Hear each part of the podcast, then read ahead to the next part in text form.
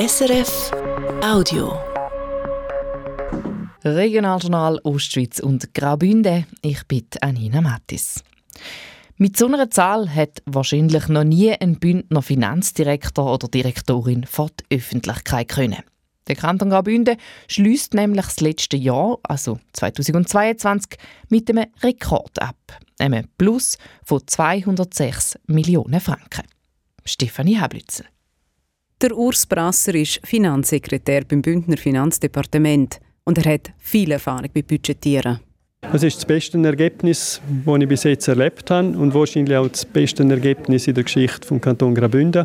Speziell letztes Jahr war, wie viel Geld reingekommen ist. Der Urs Brasser hat bei der Präsentation vom Bombenjahr punkto Einnahmen gesprochen. Ein Posten, der raussticht, sind Steuern für Grundstücke, die der Besitzer oder die Besitzerin gewechselt haben.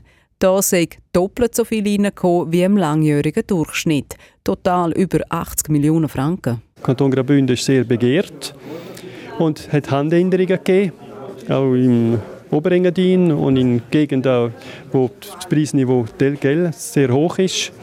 Und Handänderungen von teuren Objekten fallen halt relativ hohe Grundstückgewinnsteuern an. Gleichzeitig hat die Bündner Verwaltung letztes Jahr das Budget nicht ausgeschöpft. Ein wichtiger Grund sei der Fachkräftemangel, hat es über die Präsentation geheißen.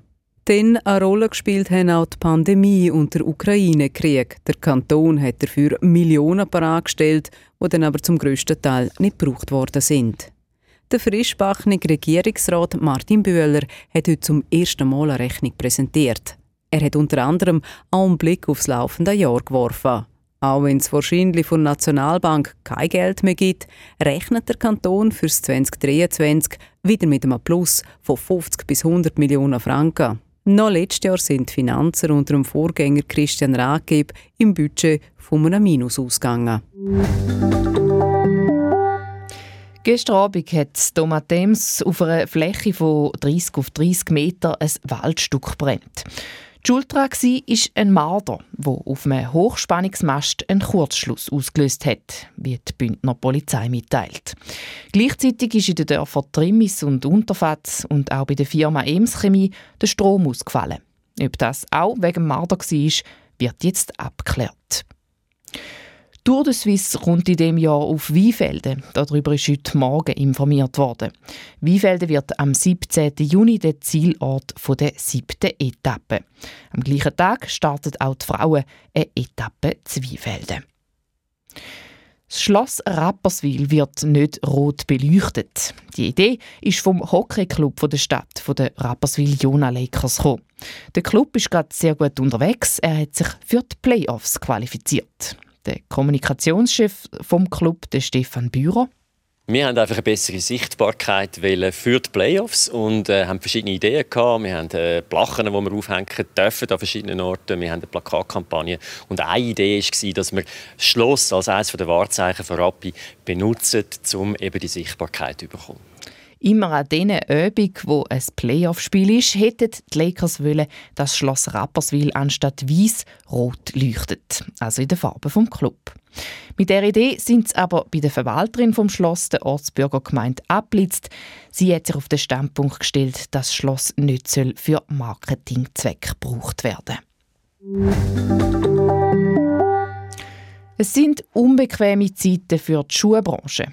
Seit der Corona-Pandemie hat sich das Umfeld verschlechtert. Zum Beispiel haben viele Fabriken, die Rohmaterialien machen, ihre Kapazitäten abgefahren.